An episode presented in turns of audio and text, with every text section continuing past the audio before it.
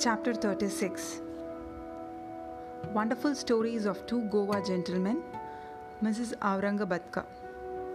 This chapter relates the wonderful stories of two gentlemen from Goa and Mrs. Aurangabadkar of Solapur. Two gentlemen. Once, two gentlemen came from Goa for taking darshan of Sai Baba and prostrated themselves before him. Though both came together, Baba asked only one of them to give him rupees 15 as dakshina, which was paid willingly. The other man voluntarily offered rupees 35, which was rejected by Baba to the astonishment of all. Shama, who was present, asked Baba, What is this? Both came together.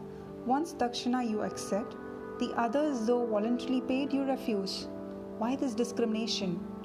Baba replied, Shama, you know nothing. I take nothing from anybody. The Masjid Mai calls for the debt. The donor pays it and becomes free. Have I any home, property, or family to look after? I require nothing. I am ever free. Debt, enmity, and murder have to be atoned for, as there is no escape from them. Baba then continued in his characteristic way as follows. At first, he was poor and took a vow to his God that he would pay his first month's salary if he got a job. He got one for rupees 15 per month, then he steadily got promotions. From rupees 15, he got rupees 30, 60, 100, 200, and ultimately rupees 700 per month. But in his prosperity, he forgot completely the vow he took. The force of his karma has driven him here, and I asked the amount from him as dakshina. Another story. While wandering by seaside, I came to a huge mansion and sat in its veranda. The Brahmin owner gave me a good reception and fed me sumptuously. He showed me a neat and clean place near a cupboard for sleeping.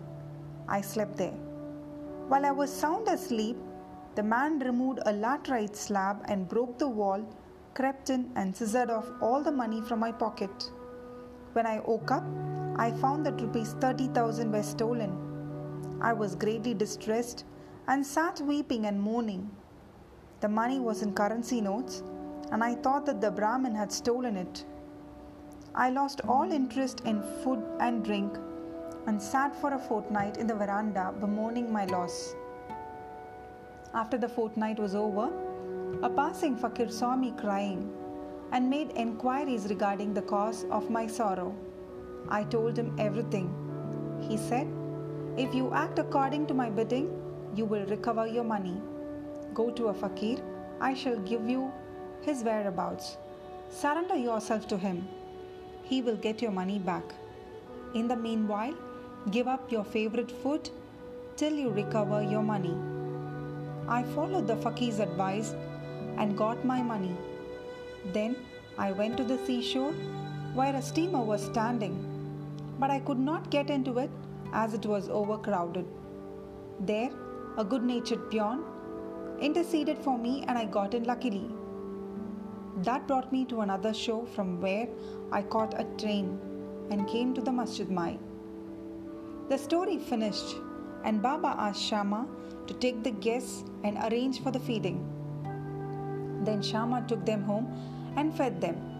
At dinner, Shama said to the guests that Baba's story was rather mysterious, as he had never gone to the seaside, never had any money, never traveled, never lost any money, and never recovered it, and inquired from them whether they understood it and caught its significance. The guests were deeply moved and were shedding tears. In a choked voice, they said that Baba was omniscient, infinite, the Supreme One, without a second. The story he gave out is exactly our story. What he spoke has already taken place in our case. How he knew this is a wonder of wonders. We shall give all the details after the meals. Then, after the meals, while they were chewing betel leaves, the guests began to tell their stories. One of them said, A hill station of the Ghats is my native place. I went to Goa to earn my living by securing a job. I took a vow to God Datta that if I got a job, I would offer him my first month's salary. By his grace, I got a job of rupees 15 and then I got promotions as described by Baba. I did forget all about my vow.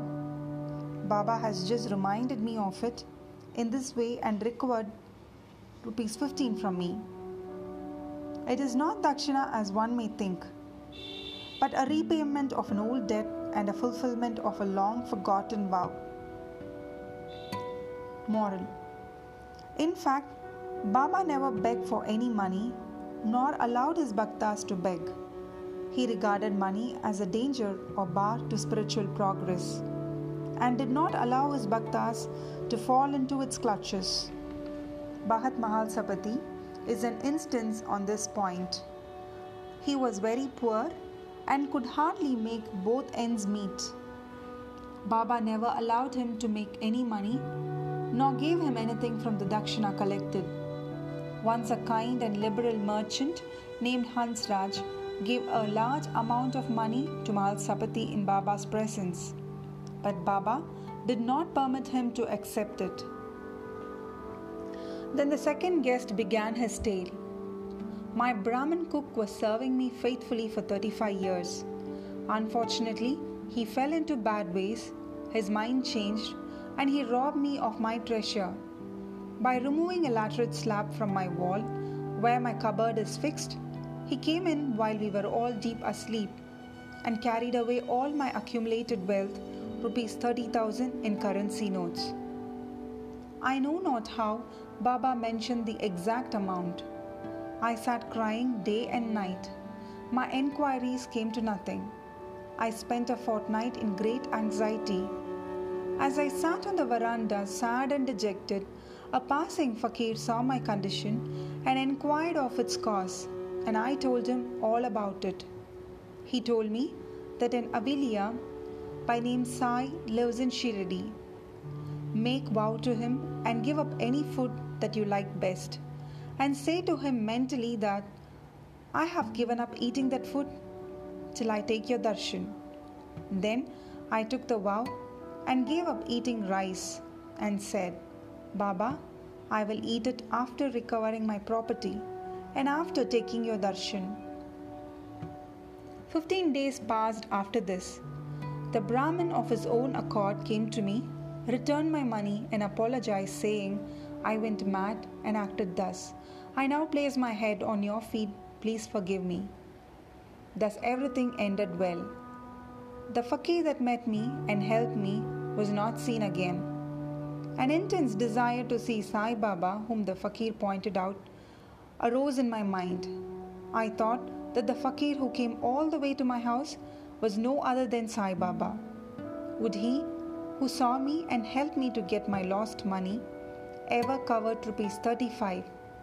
On the contrary, without expecting anything from us, he always leads us on the path of spiritual progress. I was overjoyed when I recovered my stolen property, and being ignorant, I forgot all about my vow. Then, when I was at Koloba one night, I saw Sai Baba in my dream. This reminded me of my promise to visit Shiradi. I went to Goa and from there wanted to start for Shiradi by taking a steamer to Mumbai End Road. But when I came to the harbour, I found that the steamer was crowded and there was no place. The captain did not allow me, but on the intercession of a peon, who was a stranger to me, I was allowed to get into the steamer which brought me to Mumbai. From there, I came by train. Surely, I think that Baba is all pervading and all knowing. What are we and where is our home? How fortunate we are that Baba got our money back and drew us here to himself. Shiradi folks must be in infinitely superior and more fortunate than we are. For Baba has played, laughed, talked, and lived with you for so many years. I think that your store of good merits must be infinite. Sai is our Datta. He gave me a seat in the steamer and brought me here, and thus gave proof of his omniscience and omnipotence. Mrs. Aurangabadkar, a lady from Solapur, the wife of Shakaram Aurangabadkar, had no issue during the long period of 27 years. She had made a number of vows to gods and goddesses for an issue, but was not successful. She then became almost hopeless.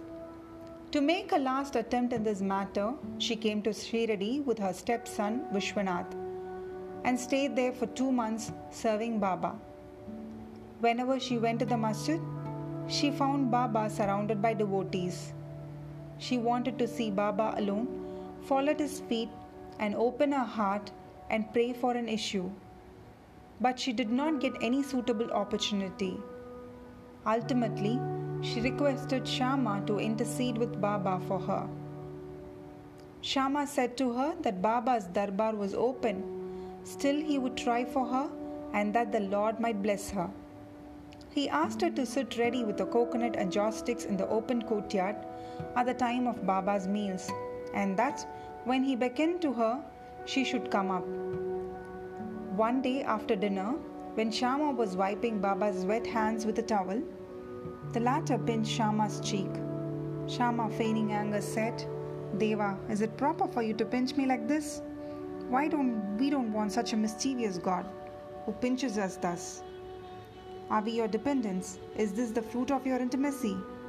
Baba replied, oh, O Shama, during the 72 generations that you were with me, I never pinched you till now, and now you resent my touching you? Shama replied, I want a God who will always love us and gives us new dishes to eat. We do not want any reward from you or heaven. Let our faith unto your feet be ever awake. Baba said, Yes, I have indeed come for that. I have been feeding and nursing you, and have got love and affection for you. Then Baba went up and took his seat. Shama beckoned to the lady. She came up, bowed down, and presented the coconut and joss sticks. Baba shook the coconut, which was dry. The kernel within rolled and made a noise. Baba said, Shama, this is rolling. See what it says? Shama. The woman prays that a child should similarly roll in her womb. So please give her the coconut with your blessing. Baba said, Will the coconut give her any issue? How foolish people are to fancy such things. Shama said, I know the power of your words and blessing. Your word will give her a series of children. You are wrangling and not giving real blessing. The parley went on for a while. Baba repeatedly ordered to break the coconut, and Shama pleaded for the gift of the entire fruit to the lady. Finally, Baba yielded and said, She will have an issue. When asked Shama? In 12 months, was the reply. At this, the coconut was broken into two parts. One was eaten by the two, the other was given to the lady. Then Shama turned up to the lady and said, Dear lady, you are a witness to my words. If within 12 months you do not get any issue, I will break a coconut against this Deva's head and drive him out of this masjid. If I fail in this, I will not call myself Madhav. You will soon realize what I say. She delivered a son in a year's time, and the son was brought to Baba in his fifth month. The couple, both husband and wife, prostrated themselves before Baba, and the grateful father paid a sum of rupees 500, which was spent in constructing a shed for Baba's horse, Shyam Karna. Bow to Sri Sai, peace be to all.